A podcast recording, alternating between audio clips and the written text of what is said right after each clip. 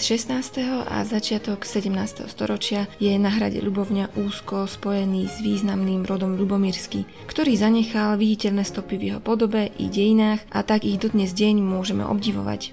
Rod Ľubomírsky patril v Polsku k jedným z najvýznamnejších rodov a jeho príslušníci sa priamo zúčastňovali politického diania v krajine. Prečo bol ale tento rod niekoľko desaťročí súčasťou aj uhorských dejín a predstavoval akýsi diplomatický most medzi Spišom, teda Uhorskom, a Polskom a do akej miery zasiahol do architektonicko-umeleckej podoby hradu Ľubovňa.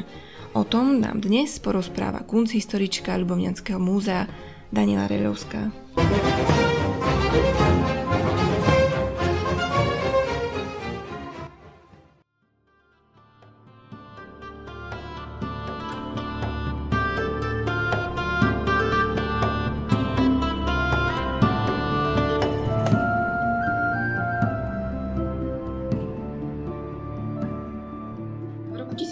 Relovská. skupuje záloh Sebastian Lubomírsky.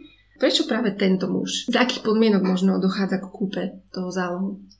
Tak najprv asi by sme mohli povedať, že Sebastian Ľubomírsky ešte pred kúpou zálohu teda nebol jeden z najvýznamnejších šľachticov alebo nepatril k jedným z najvýznam, do najvýznamnejších šľachtických rodín v Poľsku, ako teraz je známe o rode Ľubomírskych. Sebastian v podstate už v roku 1567 sa prvýkrát oženil. Mm, musíme však povedať, že toto manželstvo mu teda neprinieslo veľký majetok. Veľký majetok získal až po roku 1581, keď sa druhýkrát žení za Annu Branickú. No a taktiež po tom, čo ho Polský polský kráľ Štefan Bátory určuje za právcu solných baní, čím e, získaval postupne veľký majetok, e, vďaka čomu ho mohol aj rozširovať, kupoval rôzne pozemky, požičiavali si od neho rôzni šľachtici, dokonca aj sám kráľ. Dokonca v roku 1591 teda kupuje už ten záloh od Gašpara Maciovského, ktorý u neho mal samotné dlhy. Tým manželstvom s tou Annou Branickou on získal taký majetok, že dokázal si od neho požičiavať aj samotný kráľ? Alebo ako... Aj manželstvom s Anou Branickou získal dosť majetky, ale taktiež hlavne hlavne uh, zo solných baní. Mm-hmm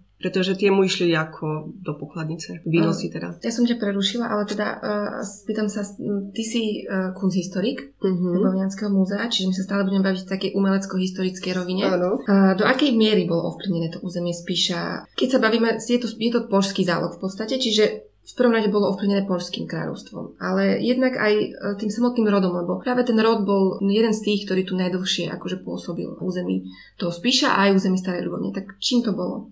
Do akej miery to bolo ovplyvnené? Ako z umelecko-historického hľadiska? Áno, áno, áno, áno. Umelecká história sa deje hlavne na pozadí samotnej histórie, takže musíme spomenúť, že v začiatku 17. storočia, kedy v získali ľubomírsky písky záloh, bol Spíš silno protestantský, ktorý panoval tak taký nepísaný zákon, akú mal pán vieru, takú mali aj podaný vieru teda. Takže potom, čo prišli ľubomírsky, ktorí boli katolícky, musíme povedať, tak uh, začali aj s reformáciou. No a v rámci toho postupne začínala aj tá ich umelecko-historická, alebo tá umele, ten umelecký mecenát, kedy okrem samotnej stavby, prestavby hradu, uh, napríklad taký Stanislav Ľubomírsky v roku 1642 pozýva piaristov na spíš, ktorí budujú v nedalekom Podolinci kláštor spolu s kolegiom, ktorý sa stal neskôr jedným z najvýznamnejších škôl e, na Spíši, taký tzv. spíšsky Oxford alebo aj Ateny nad, e, nad Popradom. Taktiež potom neskôr Stanislav Heraklius Ľubomírsky, potom v, to,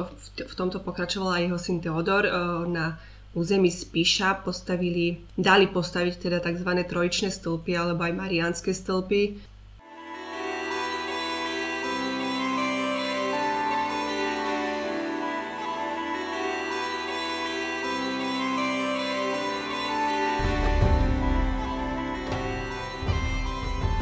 Čiže aké zásluhy vieme tým Ľubomírským pripisovať na území Spíša a ty si tak na začiatku načetla, že ešte sa o nich tak možno nevedelo v tom na konci toho 16. storočia, ale teda potom sa stali a dodnes sú považovaní za jeden z najvýznamnejších šľachtických rodov v Polskom kráľovstve. Tak o čo sa zaslúžili práve na tom území Spíša, ako spíšskí starostovia? Tak ako som spomínala, na území Spiša zaslúži hlavne tou reformáciou. Priniesli tú katolickú vieru. Samotný Sebastian už začal s reformáciou, kedy v starolubovnianskom dekanáte, alebo v ľubovnianskom dekanáte teda, dosadil všetkých týchto katolických kňazov na miesto tých protestantských. Jemu sa taktiež prisluhuje aj to, že kostol svätého Mikuláša v Starej Ľubovne teda navrátil katolíkom, ktorý dovtedy bol protestantský. No ale okrem toho mali aj taktiež veľmi dosť významnú vojenskú kariéru. Každý každý jeden z ľubomírských by som mohla povedať. Začínalo to už Stanislavom, s ktorým sa spája hlavne taktiež bitka pri Chočimi v roku 1621. Vieme, že Juraj bol celkom významným dôverníkom kráľa. Juraj bol synom Stanislava. Juraj bol synom Stanislava, áno. Taktiež vďaka tomu, že mu kráľ dôveroval, boli počas švedsko, polsko-švedskej vojny boli na hrade ukryté polské korunovačné klenoty. Do určitého roku mu taktiež kráľ veril. Vieme, že potom bol obvinený za velezradu, musel utiecť do exilu, kde aj v exile zomrel ešte predtým, než bol e, zbavený obvinení, z ktorých ho dostal až jeho syn Stanislav Heraklius. O ňom vieme, že napríklad bol veľmi literárne založený, avšak no, mal aj zmysel pre politiku. To dokladá aj fakt, že sám František Veselený mu ponúkol aj uhorskú korunu. No a práve posledný bol ten Teodor, o ktorom sa na spíši povráva. Máme o ňom takú zmienku ako že dostal taký prívlastok knieža pekelných temnôt a to už len z toho dôvodu, že dosť tvrdo vymáhal rôzne poplatky a neštítil sa v podstate ničoho.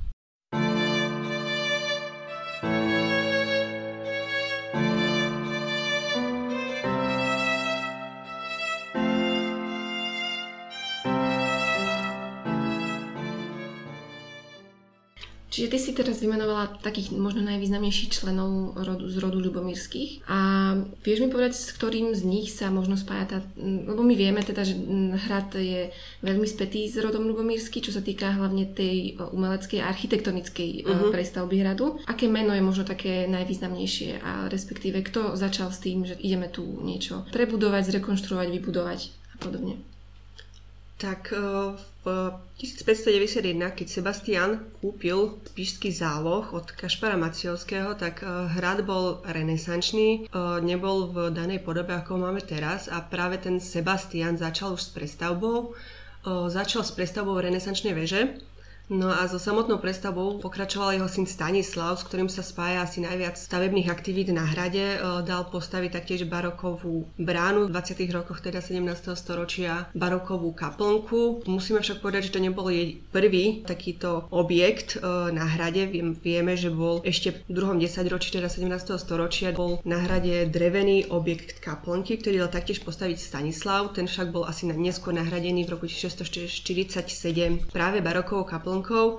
No a vieme taktiež, že v roku 1642 dal postaviť aj barokové, vtedajšie barokové kasárne, ktoré boli až neskôr prestavené teda na barokový palác. Čiže e, možno na príklade toho Ľubomianského hradu a tej prestavby ako také, mi vieš povedať, aký bol rozdiel možno v tých zálohovaných územiach, e, čo sa týka toho spišského zálohu a nezálohovaných územiach, respektíve toho Uhorska, Horného Uhorska. Ano, ano. Je tam nejaký rozdiel badateľný, čo sa týka toho umeleckého smeru, hej? A, tak čo sa týka umeleckého smeru, ja si nemyslím celkom, že je tam nejaký rozdiel, už keď to pozrieme v renesancii, tak vieme, že na Spíši máme renesančné zvonice a tie boli postavené či už v, na území Spišského zálohu, alebo aj mimo územia Spišského zálohu. Máme ju dĺženú napríklad v Kežmarku, máme aj zvonicu v Podolinci.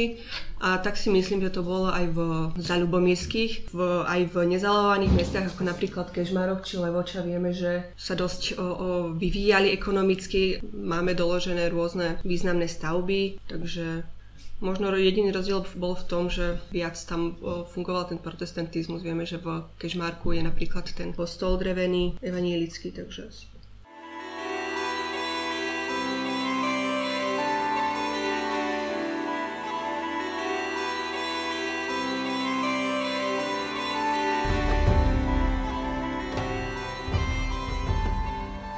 Môžeme povedať, že tí Ľubomírsky mali naozaj mm, pozitívny vplyv na to územie Pišského zálohu? Ja by som povedala, z akého pohľadu sa človek na to pozerá. Pre Vaneliku asi nie, pre nás možno áno. Dobre, takže toto uh, obdobie môžeme charakterizovať ako obdobie baroka. Na akých stavbách mm, na hrade môžeme badať tie barokové produkty? Ty si už niektoré spomenula. Vieš nám povedať niečo také konkrétne? Keď príde navštevník na hrad, tak čo si môže všimnúť na tých barokových stavbách, že teda toto je tá baroková stavba alebo prestavba? Tak keď sa stavali tieto barokové stavby, teda barokový palác alebo baroková kaplnka na hrade, bolo ešte kore baroko, takže tie barokové prvky nie sú až také úplne viditeľné. Taktiež paláci prešiel viacerými prestavbami, takže napríklad také šambrány kamenné, ktoré boli okolo okien a pôvode by človek si mohol povedať, aha, áno, to je baroková budova, už tam nie sú. Takže čo sa týka barokového paláca, vieme doložiť barokový prvok zachovali, hlavne v rozetách, ktoré sa dochovali na hornom podlaží a to v chodbe, alebo dnes v expozícii Múzeu Jana Zamojského, kde je rozeta, ktorý je doložený, alebo podľa ktorej dokladáme mecenát Stanislava Ľubomirského. Odrkadil sa ten vplyv rodu aj na nejakých iných stavbách na území Spíša, toho spíšského zálohu? Či iba najvýraznejšie to máme tu na Ľubovňanskom hrade? Tak ako som spomínala, Stanislav v 1642, tedy kedy stava, stavial barokové kasárne, dnes už barokový palác, pozval si taktiež na územie píša piaristov, ktorí v nedalekom Podolinci postavili ranobarokový kláštor spolu s kolegiom, takže to by bol asi taký najvýznamnejší vplyv týchto ľubomírskych eh, na stavby, čo sa toho týka, ale inak skôr by som povedala, posledný ľubomírsky Teodor mal hlavne také tie sochárske mecenstvo, kedy eh, máme doložené, že dal alebo prispel teda na hlavný oltár v kostole na nebozatia Pani Márie v Podolinci alebo aj na počný oltár v kostole svätého Mikuláša v Starej Ľubovni a taktiež aj e,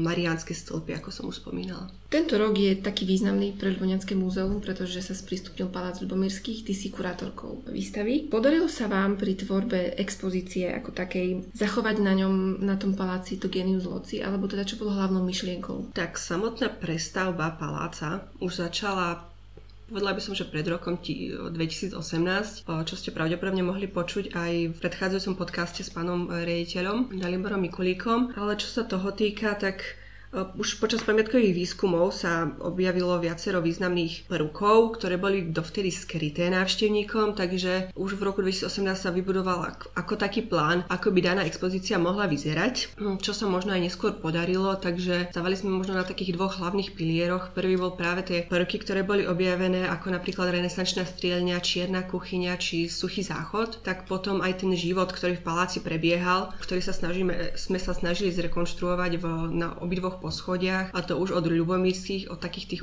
do, cez také tie účelné priestory, alebo aj keď palác slúžil rodine Rajs ako obytné priestory, či rodine Zámojskej ako reprezentačné. S rodom Ľubomírsky a so, so samotným zálohom sa spája v prvom rade rozkvet nie len teda hradu, ale aj jeho okolia a podhradia. Kedy a za aký okolnosti teda skončil to starostovstvo Ľubomírskych a prečo? Tak už som viackrát spomenula, že posledným z rodu Ľubomírskych na hrade teda bol práve Teodor Ľubomírsky. Ten za v podstate panoval asi skoro jedno polstoročie. V 18. storočí už v roku 1700 sa stal pišským starostom. No a s ním sa práve spája taký ten, hm, ako som spomínala, e, neblahý, neblahá história celého hradu a celého zálohu bol dosť krutý, to už, to už sme si povedali. Avšak od začiatku toho jeho starostovania vieme, že sa zapojil do takej poľskej občianskej vojny, kedy posledným z rodu Ľubomírskych na hrade bol práve Teodor Ľubomírsky, ktorý bol podľa legend veľmi krutý. Správoval záloh od roku 1700, no a už po svojom nástupe na post spišského starostu sa zapojil do sporu o polskú korunu medzi Stanislavom Leščinským a Augustom II. Silným. Musíme povedať, že Teodor bol najprv na strane Leščinského a v občianskej vojne vyšiel párkrát výťazne, no už v roku 1706 bolo jeho sídlo, teda Ľubovniacký hrad, dobité kráľovskými voj- vojskami Augusta II.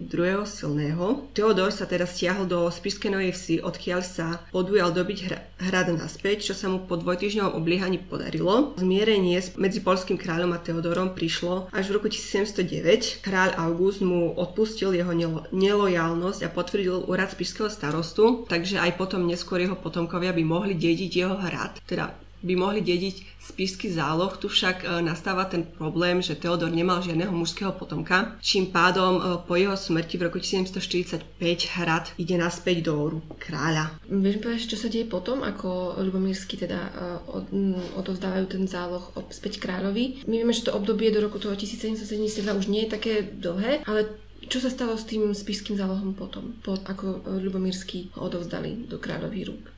Vieme, že kráľ ho daroval svojej manželke Marii Jozefe II. Habsburskej. Tá si ho chcela predstavať na svoje také tzv. letné sídlo. Tá však taktiež umiera pomerne dosť skoro po tom, čo získala tento záloh. Na území zálohu sa ešte striedajú rôzni starostovia, ktorí ho spravovali v rámci na miesto kráľa, že nebolo to ako keby ho mali Ľubomír, ako keď ho mali Ľubomírsky, stále ho vlastnil kráľ, ale mal takých tých starostov, ktorí sa o neho starali o tento záloh. Avšak na v Polsku stále prebiehala tá občianská vojna. V roku 1768 vzniká Barská konfederácia, ktorá v o rok neskôr dobíja aj Hrad Avšak Barskí konfederáti neostali na hrade dlho, čo skoro ho voj- uhorské vojsko ho dobilo, taktiež 1769 v apríli. No a už v podstate tu ostali až do roku 1772, kedy Mária Terézia pri druhom delení Polska e, získala teda naspäť tento spisky záloh. Ktoré... Čím to bolo podľa teba,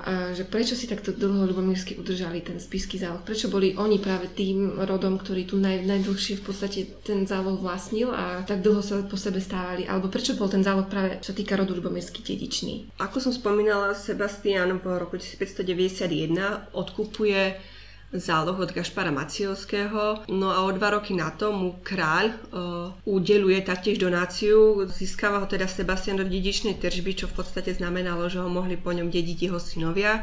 No a taký rozdiel medzi ostatnými starostami a Ľubomírským bol v tom, že zatiaľ čo Ostatní starostovia ho spravovali v mene kráľa, Ľubomírsky sa k nemu správali, ako keby to bol ich majetok. Čo v podstate aj čo, bol. Čo v podstate aj bol. Stále museli odvádzať nejaké tie poplatky tomu kráľovi. Počúvali ste tretiu časť podcastu Podcastle z cyklu Dejiny hradu Ľubovňa. Moje meno je Radovana Rabíková a vy si nás nezabudnite odoberať vo vašich podcastových aplikáciách. Ostaňte zdraví a ja sa na vás budem tešiť aj na budúce.